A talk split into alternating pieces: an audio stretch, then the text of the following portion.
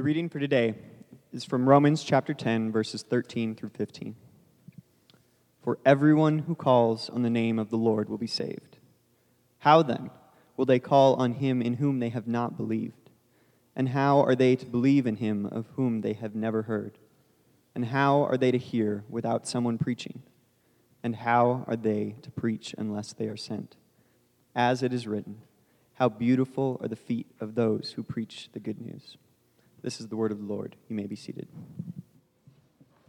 All right, thank you, Chris. Uh, well, good morning, everybody. Good to see you here this morning.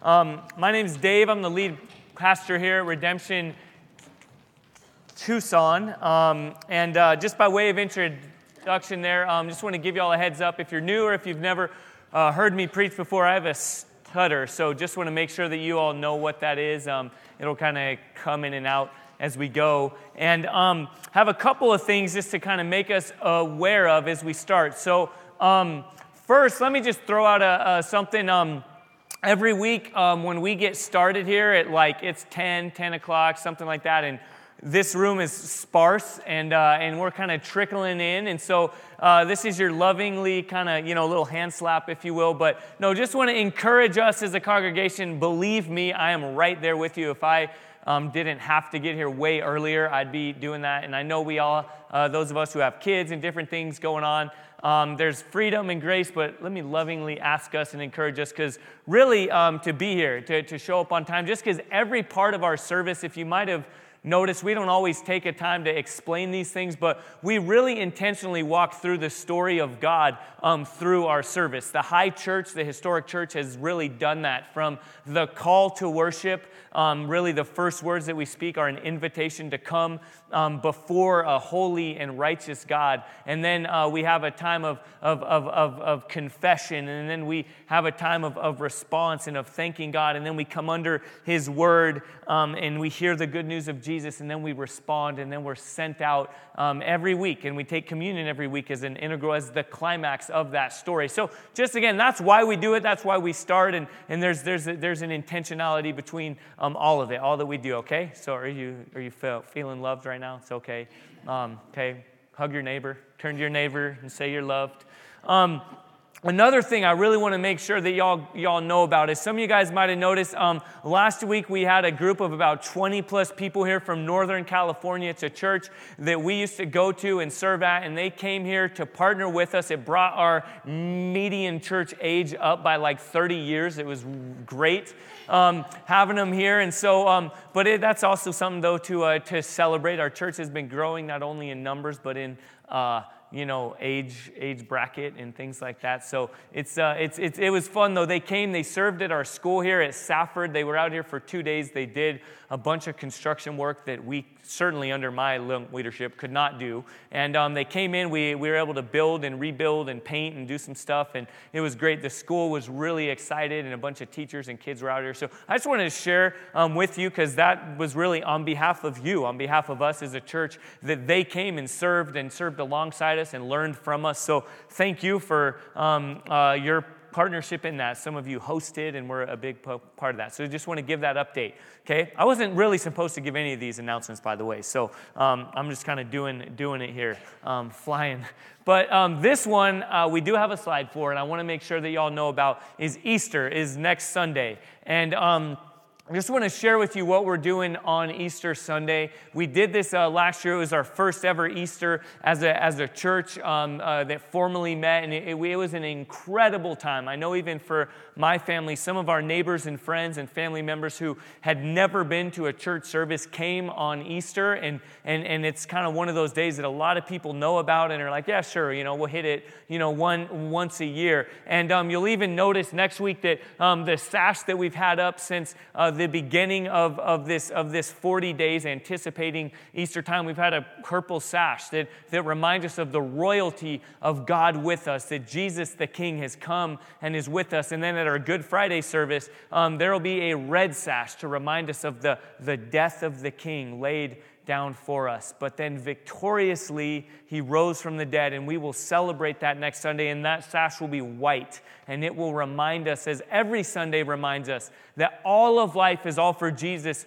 only because he's not dead anymore because he's alive and he rose from the dead. That In a sense, every Sunday is an Easter Sunday, if you will. We are, we are being reminded. In fact, just some of you guys might not know, or you might know Seventh day Adventists who, who wonder why we now celebrate the Sabbath and why we worship on Sunday. It's because the, the, the, the, the time of rest was at the end of the week until Jesus rose from the dead on the first day of the week, so that his resurrection life defines our lives and it defines our week. So every time we come and we gather and we worship, in light of the resurrection of Jesus on the first day of the week, so that going forward, all of creation, all of life is shaped by the resurrection of Jesus. It's not even Easter yet, and I'm getting pumped, okay? So, so all that to say, we're gonna come, we dress up. You don't have to, but it's a day that we just did is set apart from every other. So we'll be dressed up, we'll have all the kids in here. The kids are gonna come forward, they're gonna, they're gonna sing a song. We're all gonna participate. There will be food after.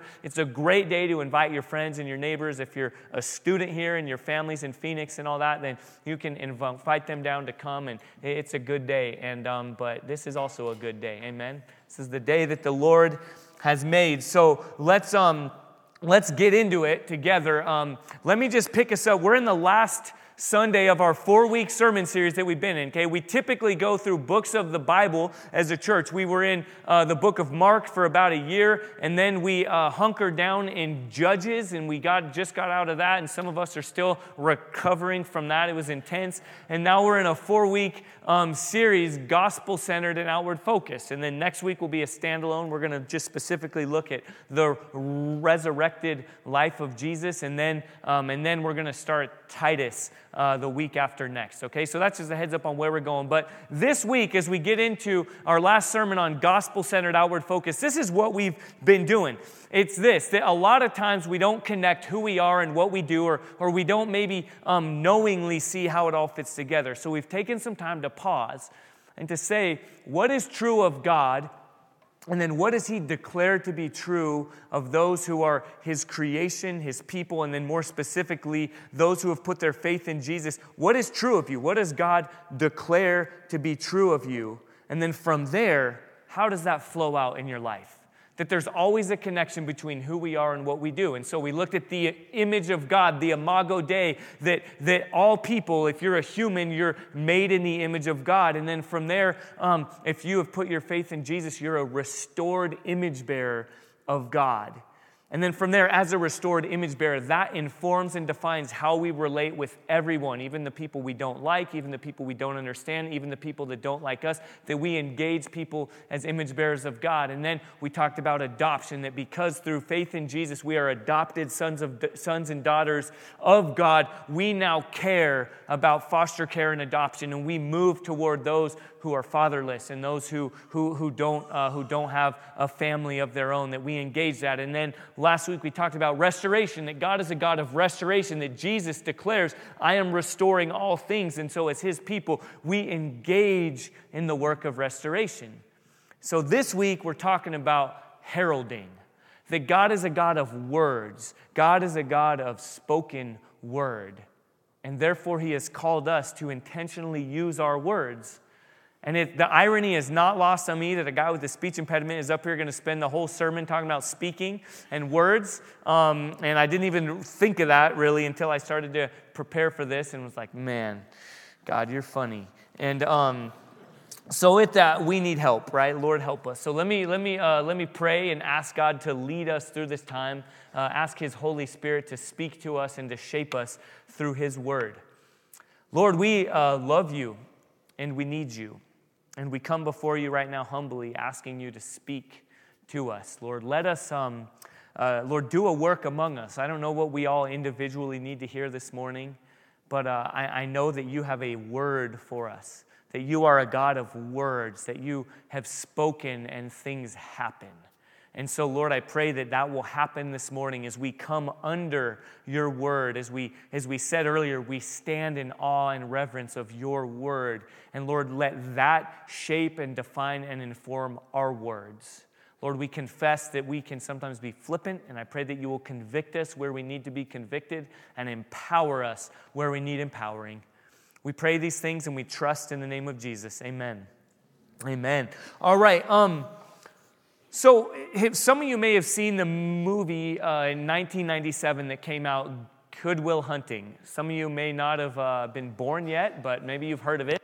Um, Matt Damon and the late Robin Williams were in, a, in this mo- movie together, Good Will Hunting. I personally love the movie. I actually kind of connect with it to some degree. I'm not a genius that went to MIT and anything. That's not where the connection relates for me. But um, right, we find movies that we can kind of relate with, and it and, and something kind of sticks out to us. Well, there's this incredible scene where Sean, who's like a counselor played by Robin Williams, is just hanging out on a bench talking to Matt Damon's character. His name is Will Hunting, hence the name, Good Will Hunting.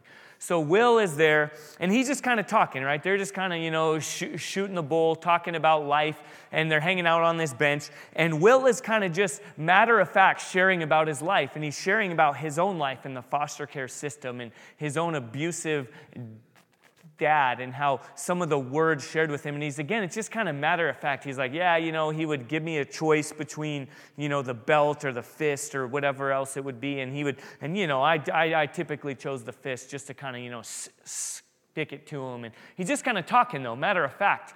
And he's talking and talking. And then robin williams character sean in a moment just says uh, it's no, not your fault will and then Will just kind of goes on and, and, he's like, Yeah, yeah, I know, I know. And he goes on a little bit. And then, and then Sean interrupts him and goes, No, Will, it's not your fault. And he goes, I know. And then he, he continues, it, No, it's not your fault. And, and, and, and Will jumps up from the bench and he uses some choice words, but he essentially says, Don't mess with me. Not you, Sean. Don't mess with me. And then all he has to say again is, It's, it's not your fault. And Will breaks down sobbing, and, he, and they embrace, and, and, and they're just, and he's saying, you know, it, it's, and, and he speaks words of truth into his life. And it's a picture of the power of words. And, and, and maybe, like Will, many of us just go on flippantly and we say stuff that we need someone else to kind of speak into and say, Man, are you hearing yourself right now? Or are you, what you've accepted as normal? That because of sin, because we've turned our backs on God, we live in a broken world. And a lot of times, the words that flow out of our mouth, the words that maybe some of us have had spoken into us, into our identities, and that translate into our spoken word into others, perhaps into our children, we just kind of go on and take for granted. And let this be a moment for us to stop and to remember that God is a God of words, that word belongs to Him. And so, what, how we're going to go through this sermon, like we typically don't do, is we're going to we're to read through a ton of scripture this morning. So, I encourage you. Um, I forgot to ask if you need a Bible, um, so I'm going to go ahead and do it now. If you need a Bible, slip your hand up high and um, and keep it up, and somebody will get you one. Um, también, si necesitas la Biblia en español, uh, solamente diga español y levanta su mano. Um, somebody will get you a Bible in Spanish. We want to make sure everyone has a Bible they can read and understand in their own language. And if you don't have a Bible, this is our gift to you, okay? We want you to keep it, um, write your name in it, underline stuff, ask questions, okay? We want everyone to have a Bible. And so the way we're going to go through this so this morning is we hit on a bunch of scripture to understand the Word of God and what words mean to God. Um, we're going to have it all up here on the screen, and as we read through it, specifically this first part in Genesis 1, let me encourage you to um, perhaps even close your eyes or watch and engage, but listen to the Word of God talking about God's words because words are powerful. And we see it from the very beginning in Genesis chapter 1 that from creation, the authority of God's word is on display. In verse 3 of Genesis chapter 1, and God said, Let there be light, and there was light. In verse 6, and God said, Let there be an expanse in the midst of the waters, and let it separate the waters from the waters. Verse 9, and God said, Let the waters under the heavens be gathered together into one place, and let the dry land appear. And it was so. And God said, Let the earth sprout vegetation, plants yielding seed, and fruit trees bearing fruit, in which is their seed, each according to its kind, on the earth. And it was so. And God said, Let there be lights in the expanse of the heavens to separate day from night, and let them be signs for and for seasons and for days and years. And God said, Let the waters swarm with swarms of living creatures, and let the birds fly above the earth across the expanse of the heavens. And God said, Let the earth bring forth living creatures according to their kinds. And God said, Let us make man in our image after our likeness. And God said, and it was so. Do you have that kind of authority with your words in and of yourself? Like, pause for a moment and consider. We can grow numb, we can forget who we're dealing with here. But Almighty God uses His words to create. And God said, Let there be, and it was so. And then the value is also declared in God's words that God sits back and says, and it was good. At the end of every day, God created this and that, and He said it was good. And then God said it's not good for man to be alone. And so He created woman to be with man. And God said it was very good. So God declares with His words, He creates, and then He, he, he, he, he uh, ascribes and gives value and worth and dignity with his words. And this is a, another verse that we quote often here when we read the scriptures from Isaiah chapter 40, verse 8. It says, The grass withers, especially here in Tucson, right? The grass withers and the flower fades, but the word of our God endures forever. The word of God is trustworthy and true, powerful, enduring forever. That's why we stand when we read His Word, because it is set apart, His Word. And in fact, all throughout the scriptures, in Psalms and in Proverbs, as you read, there's this, there's this, there's this sense that God's people, what do they do with God's Word? When God's people hear His Word, it, it actually sets them apart. It says they tremble consistently, constantly, God's people tremble at the word of God. I honestly think this is a little bit of an indictment on you and me in our day today. I confess we have tons of Bibles on our shelves at home right we and, and maybe sometimes we get a little too um, you know flippant with the bible and we just kind of take it and we don't really understand that this is god's word but man when we read when we come before his word not only standing on Sunday mornings, but understanding this is God's word, this is truth. This is what He declares to be true. And yet, words are not always good, right? We know this. When sin entered into the world, how did it come? It came through deceitful words. That Satan came in the form of a serpent and he spoke lies to Adam and Eve, the first man and woman who God gave identity and purpose to. God said, This is who you are, this is how you should live. And then Satan creeps in and twists the word of God. And he says, Did God really say if you eat this that you will die? And then they twisted, they didn't understand his word fully. They said, Well, if I touch the fruit of just this tree, I'll die. And they believed the lie, and there's an exchange, and they took and they ate that words that are broken and full of lies and deceit translate into actions that are devastating. And I, know that a lot of us in here have believed lies. That we believe lies spoken to us, sometimes our identity, perhaps from even a loved one or a parent or a, a, a coach or a teacher that says something about you.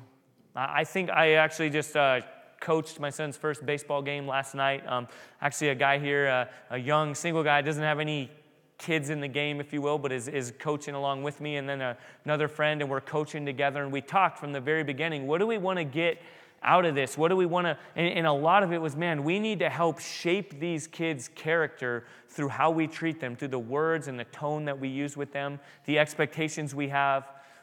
I know that for me, um, a lot of times, really, the words of coaches or perhaps again friends. We believe lies or songs right? Whatever it might be. I, I shared this a couple weeks ago that i was with. It took one of my daughters in the car. I kind of zoned out and the song was going. It took her intuitive mind asking me dad what about this song? It says some words that don't seem to correlate with who we are through faith in Jesus. And I said, Man, hey, be quiet. No. I, I thanked her and said, Wow, that is convicting. You're right. And we, we, and we talked about the, the words of this song, and, and that we need to do that. Words are important. But because of sin, we're shaped negatively through broken words. So God doesn't leave us there. But God, through His Word, has made a promise for thousands of years that He would make new what has been broken. And look how He does that in John chapter 1. In the beginning was the Word, and the Word was with God, and the Word was God. Think back to what we read in Genesis chapter 1 God's spoken word creating. Well, in the very beginning was the Word of God. But the word is not just an abstract idea like the Greek um, philosophy of logos or logos or logos or however you want to say it. The, the idea in logos is that it's an all encompassing truth that's kind of mystical and ethereal and out there. But according to the scriptures, no, the word is a person. Verse 2, it's a he. He was in the beginning with God. All things were made through him and without him was not anything made that was made. The very source of knowledge and life, the Greek philosophy is kind of close, right? It gets it a little bit. Logos, this idea, but it puts it out there. But here we see, no, the Word of God that was in the beginning. All things were made through him and for him. And down in verse 14, we see it come together a little bit more. And the Word became flesh and dwelt among us. And we have seen his glory, glory as of the only Son from the Father, full of grace and truth. God's spoken word over all of creation. Light is light because God said so. The waters are separated by earth because God said so. Sin entered into the world because lies were spoken, God's word was twisted, and God's people believe those lies and have shaped our lives accordingly. But the good news is that the Word of God took on flesh and dwelt among us, full of grace and truth. Guys, let this not go past here. Jesus, what comes to mind when you think of Jesus? Does the eternal Word of God coming and dwelling among you? There's a mystery here. I don't want to overlook that. I don't want to miss that.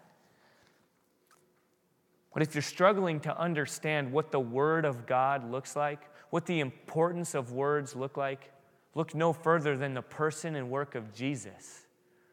And if you remember, I'm going to just r- rattle through some verses. When we preached through Mark, this was over a year ago, in the very beginning, Jesus uses his words to make an announcement. He says, The beginning of the kingdom of heaven is at hand. It said Mark began with a birth announcement, the good news, the gospel of Jesus, the Son of God. There is a word of proclamation. And then remember how Jesus teaches? Do you remember? Everyone's in awe because he teaches as one, how? With what? Authority. And what's the root word of authority? Author from the very beginning. The original language, the Greek of word of, of, of authority means that you that Jesus taught from the original stuff. It means he's not Kinko's, he's not, he's not hijacking stuff, he's not plagiarizing, he's not, he's not just copying what he hears and right? But no, his, he teaches because he knows, because he is the word, because creation came through him. And let's just see the authority of Jesus as he speaks in Mark chapter 4 it says, And he awoke and rebuked the wind and said to the sea, Peace, be still. And the wind ceased, and there was a great calm. And he rebuked his followers because they were afraid. And then down in verse 41, they said, Who is this that even the wind and the sea obey him? That's a good question, right? You'd want to ask that. Jesus is asleep. This crazy storm is going on, and he gets up, and how does he rebuke it? With his words, he says, Peace, shalom. In essence, it's not supposed to be this way.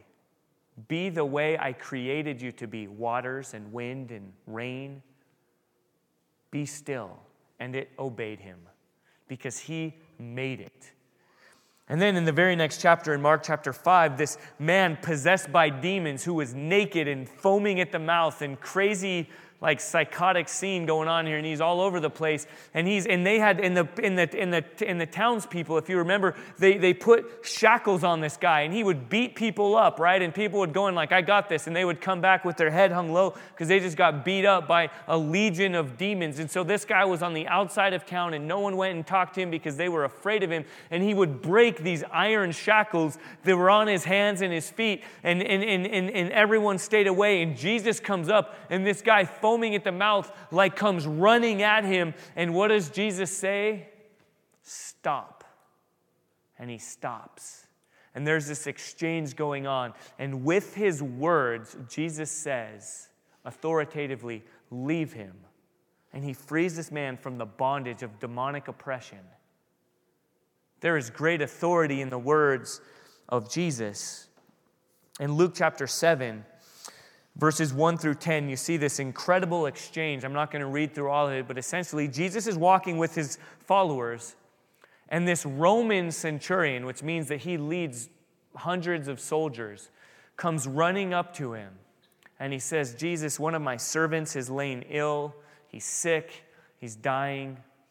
Heal him.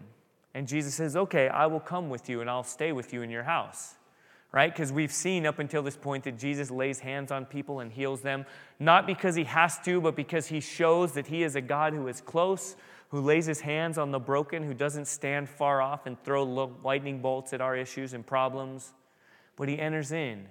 But in this case, his authority is revealed because the Roman centurion, this, right, who anyone not a Roman citizen, the Jewish people would be afraid of and angry at and would hate, but Jesus authoritatively responds to him and says, Yeah, I'll go ahead and come to your house. And the Roman centurion, showing his understanding of the authority of Jesus, says, No, no. I command all these soldiers. I say, Come and they come. I say, Go and they go. I say, Jump and they say, How high. But you have even greater authority. So if you just say with your words, Be healed, I know that my servant will be healed. And Jesus commands and commends his faith, and he says, Go, you will find your servant healed. And it was so. And the Roman centurion goes, and sure enough, Jesus' word, as is always the case, is true. He heals someone from sickness from afar. Are you growing in your awe of the word of Jesus? Perhaps most spectacularly, we see displayed in some of the Gospels, most clearly here in John chapter 19 when Jesus is hanging on the cross. The cross that on Friday we will spend a whole time understanding more clearly. In the, in the moment of greatest pain and shame and darkness, Jesus says, It is finished. Tetelestai, the Greek word used that when somebody owed a debt, when that debt had been paid in full, a stamp was stamped that said, The debt has been paid in full it is finished. So that in that moment of apparent defeat, as Jesus is hanging on the cross, he victoriously declares the effects of sin and death are done and finished. And he breathed his last and said, Into your hands I commit my spirit. And he died, having declared victory over the lie and the sin and the effect of death that shapes so many of our lives today. And then when Jesus victoriously rose from the dead, he displayed his power and authority once and for all. And then what did he do with that? What does he do with that authority? Does he hold it and coddle it? Just say, yeah, you know, it's good. Bye. I'm out of here. No, he gives, some of us maybe are familiar with what's referred to as the Great Commission. But let's read it now with maybe new eyes in light of the authority of Jesus displayed, in light of the authority of God creating and making and declaring with his words, and then the word of God dwelt among us in flesh, Jesus. And then he declared victory with his words as he hung on the cross. And then he rose from the dead. And what does he say to his followers? He came and said to them, All authority in heaven and on earth has been given to me. All authority, the same authority to create, the same authority that said essentially, shut up to the storms that were about to sink the ships, the same authority that essentially said, shut your mouth to the demons that were foaming and coming at him, the same authority that said, be healed from afar, the same authority that said, it's over he said, is now with me. And what do I do with that authority? I commission you. Go. Go now and use your words, the words of life, to counter the words of deceit and lies and death that are prevalent in the world around you. Go and make disciples. And then what did he say he's going to do with his authority? He said, I'll be with you. I'm with you always. Go to the ends of the earth and make disciples. Now, there can be a pendulum swung, okay? So, we, I just spoke on this in a college ministry a couple of weeks ago, and it's important to point out that this is not a tweet. It's not at the end that it's, he didn't have 120 characters, and so we can't, we can't remove or distance the Great Commission from the 28 chapters before it. When Jesus says, Go and teach all that I have taught you, he means everything. He means the Sermon on the Mount. He means everything in the 28 chapters before about how to live as a follower of Jesus, about how to live this kingdom life in our work, in our play, in our, in our, in our conversations, in our home, and everything that we do. Okay, and I think we hammer on that pretty heavily here as a church. But let's not swing the pendulum so far to miss the importance of the spoken word.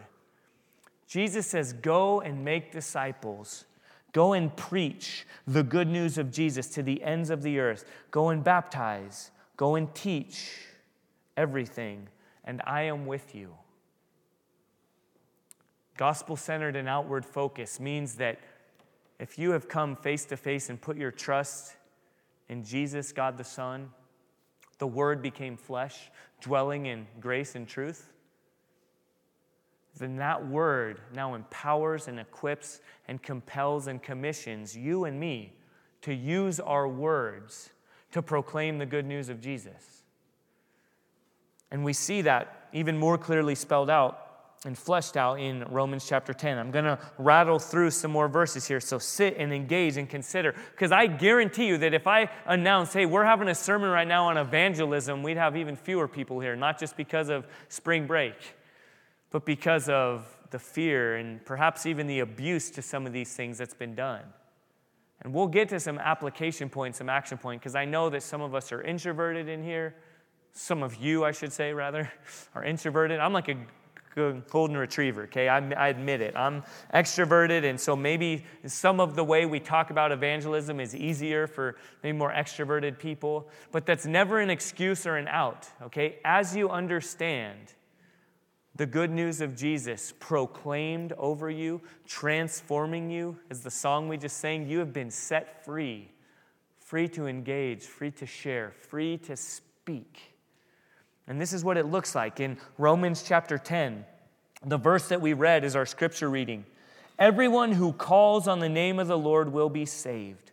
Calls, speaks. Believe in your heart and confess with your mouth that Jesus is Lord.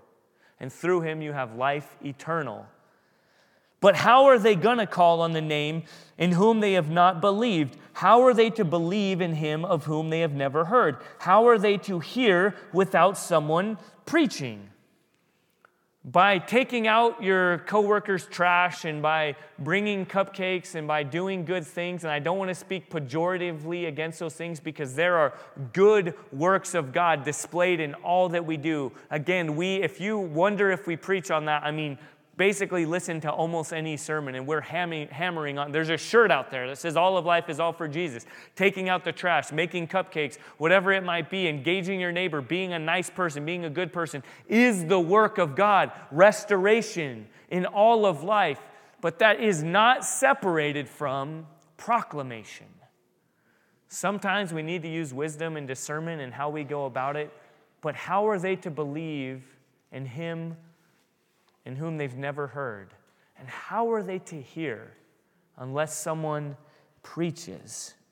Not this kind of preaching, okay? I am not your hired mouthpiece, by the way, okay? This, some churches go about it this way if you did bad job on choosing one, okay? This isn't just like, yeah, the, the pastor, we pay him to preach, so we're gonna have an evangelism week and we're gonna make this whole big deal and bring your friends so I can share your faith with them. And, uh, you know, that's not how this works, okay? There, we are all called to engage and to share, yes, differently in different contexts and different times. You can share your faith and your story way more effectively with your neighbor than I can. Okay? Are, are we hearing this? So, preaching is not just this, it's in our lives as we're going. When Jesus said, go, it's as you're going in your life. Use your life, use your demonstration, use your work, and use your words. And how are they to go unless they are sent? You've been sent. Matthew 28, you've been commissioned. And how beautiful are the feet of those who preach the good news. It's beautiful. Unless we misunderstand what's happening, again, just really practically, if you're wondering, well, I don't know, where do I start? How do I engage my neighbor? How do I engage my coworker? I'm a teacher in a public school. How do I share my faith there? We were right here in a public school doing work, okay? We weren't out with a megaphone. We weren't holding signs. Thankfully, amen. We don't do that. We weren't out here doing all kinds of stuff. We were engaging and working. But as that, over the two days where we were here working, a number of teachers came up and said, as a fellow Christian, thank you as a fellow Christian who's praying for opportunities to share my faith with my students and my coworkers, as a fellow teacher who is not allowed to initiate conversation, but if a student or a coworker initiates with me, I'm allowed to go there and share, so I pray for those opportunities. Said, thank you. It's so good to hear there goes those Christians again in a, in a newer and better light than is often used. And that should be encouraging and sort of funny and also sad. But here's what's happening, guys. Second Corinthians chapter 5, this whole chapter is incredible, but just these verses in verse 20, this is what's happening when you and I engage somebody to share with our words the good news of Jesus. We are ambassadors for Christ, but not just ambassadors, God making his appeal through us. We implore you on behalf of Christ, be reconciled to God. If you're here today and you're not a Christian, perhaps you've been here week in and week out and you've heard these messages. You hear a stand, you hear, sometimes maybe you even hear my voice trembling. Sometimes tears are, are on the verge. Sometimes when, when your own parent or your own family wants to share the good news of Jesus with you, it is because something mysterious is happening. And I admit, in our age of, of enlightenment, this sounds kind of weird and we don't talk about these things, but something supernatural is happening. That hardened hearts, unable to hear what is otherwise foolishness and offensive, that God the Holy Spirit softens your heart to hear the good news of Jesus, God imploring you to turn to Him, to repent and believe. So if you're here and you're not a Christian, God is imploring you and saying, Come to me, all you who are sick and weary and burdened, for I am the source of life. I created you, I breathed life into you. I have given you an identity that is good and true and beautiful that has been distorted. Turn and believe. And if you're not here thinking those things, perhaps you're a Christian and you're wondering, as I shared earlier, how in the world I am, how do I, like Moses, you say, you say I, am, I, am, I am slow of speech, I don't, I'm fearful. How do I share my faith? Well, take courage. Because God uses our foolishness to implore other people through our words. It's not incredible. That is a high calling. That God could use whatever He wants to bring His good news forward, but He chooses to use the words of you and me, often anxious, introverted, scared, fearful, stuttering people. He's transforming hearts and lives through our conversations. And the last verse I want to share with you is one that means the world to me as a 19 year old freshman in college. Yeah, I was slow. I was 19 as a freshman, if you're doing, doing the math. No, as a 19 year old freshman in college, I heard this passage and it empowered me like fire in my bones. This, I heard this and it has transformed me. And I encourage you, write this down. Because Paul, right, the great apostle, the great preacher, when he goes forward and you wonder, well, how do I do it? How do I share my faith? What does it look like? Let this be how we engage our neighbor. He says this When I came before you, brothers and sisters, proclaiming the testimony of God, I didn't come with lofty speech or wisdom, for I determined to know nothing among you except Jesus Christ and Him crucified. And my message and my what? Speech were not with persuasive words of wisdom, but in demonstration of the Spirit and of power, so that your faith would not rest in the wisdom or the eloquence of men, but in the power of God. Man, take encouragement that I don't know what this looks like in your life. I know for me what it looks like, like Charles Spurgeon did every time he ascended the steps to preach the Word of God. He said, Holy Spirit, speak through me. I can give these people nothing. They need to hear your word preached to transform their hearts. As one pastor I love, Robert Gelinas, an African American pastor of a great multicultural church in Colorado that we try to learn a lot from, says every time they read the scripture, he says, he says, may it, may it awaken our, our minds and let it flow from our lips and let it find a home in our very hearts. The Word of God. What does it look like to share the good news of Jesus? If nothing, it means turning to what we know. Read what we just read. Read John chapter 1, verses 1 through 14. Read 1 Corinthians chapter 2, verses 1 through 5. Perhaps so it also means like Sean and Will in that exchange. It means praying for God to give insight. That as God is imploring someone, it might involve starting out with someone sharing their story and you just saying, it's not your fault. That's not the way it's supposed to be. That's not, sin has defined you and it shouldn't. It might mean saying, um, Hey, can you tell me a little bit about that? In our business meeting, I heard you share something kind of off the cuff about something that's going on in your family. Can you share a little bit more about that? Often, sharing is inviting someone else to share and hearing where they're coming from and then praying for wisdom and discernment. God, how might you enter in here? God, how do you want to implore these people to put their faith in you through my broken attempt? Asking a question, can you share more of your story? Or maybe as time goes on and you earn the right and you become a friend and you say, and that doesn't have to be over, that could be in the moment of conversation from when you first meet someone at a bus stop and you share and you dialogue and you say, Yeah, can I share with you a little bit more about that? A little more about how I've how my identity has been shaped through my work, even though maybe I'm not proud of it naturally. Um, here's what God has been doing in me, or can I share this with you? Can you come over to my house for dinner? I'd love for our families to meet. I'd love to get to know you a little bit more. Will you come with me on Easter? You know, you know I'm a Christian. We've been coworkers for a long time. We've been neighbors. I'd love for you to just come and, you know, Easter's a big day for us, and I'd love for you to come and be a part of it. It'll be fun, and I, I just, I'd lo- love to have you there. Invitation. Praying, God, how would you have me speak? Maybe words of exhortation. Maybe there's an arrogance and a pride there that someone needs to hear. Man, if you, you honestly think you're God, right? And then good news enters in. The good news is you're not God.